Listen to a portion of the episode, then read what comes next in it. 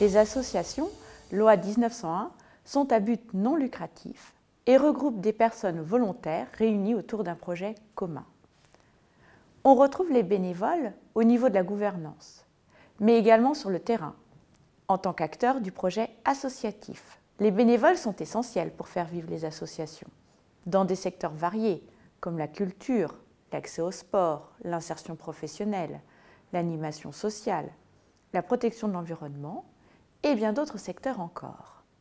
Les bénévoles assurent la continuité des activités. Le bénévolat se définit selon le rapport du Conseil économique et social 1993 comme toute personne qui s'engage librement pour mener une action non salariée en direction d'autrui, en dehors de son temps professionnel et familial.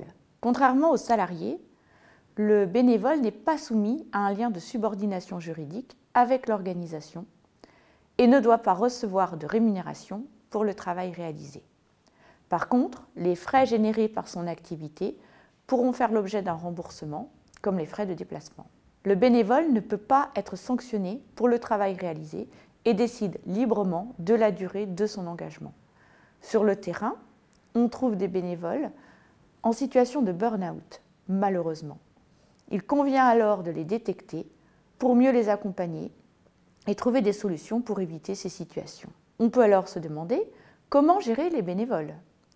L'enjeu est de trouver la bonne articulation entre leurs envies, leurs besoins et le projet d'établissement on entend souvent parler des enjeux de la professionnalisation des bénévoles, alors qu'en réalité, il s'agit de professionnaliser la gestion des bénévoles, ce qui s'avère délicat.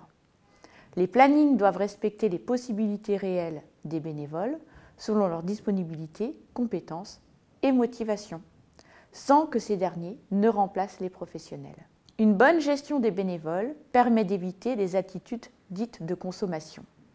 Cela apparaît lorsque les bénévoles projettent sur l'association des aspirations et des idéaux qui ne sont pas en correspondance avec le projet d'établissement. Cela est crucial pour les associations qui doivent diffuser une image positive sur un territoire et garantir la sécurité des bénéficiaires ou des utilisateurs.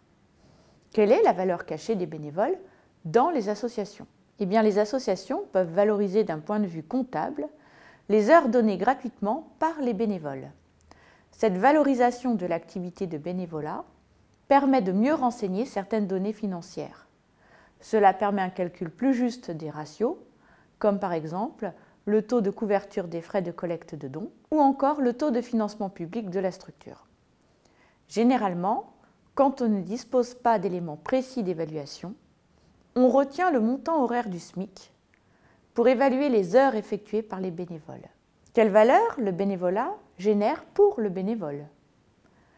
Les bénévoles peuvent valoriser leur temps investi dans le cadre d'une association grâce à ce qu'on appelle un compte d'engagement citoyen, le CEC. E Déclarer les activités associatives ouvre notamment des droits pour bénéficier d'une formation financée par l'État.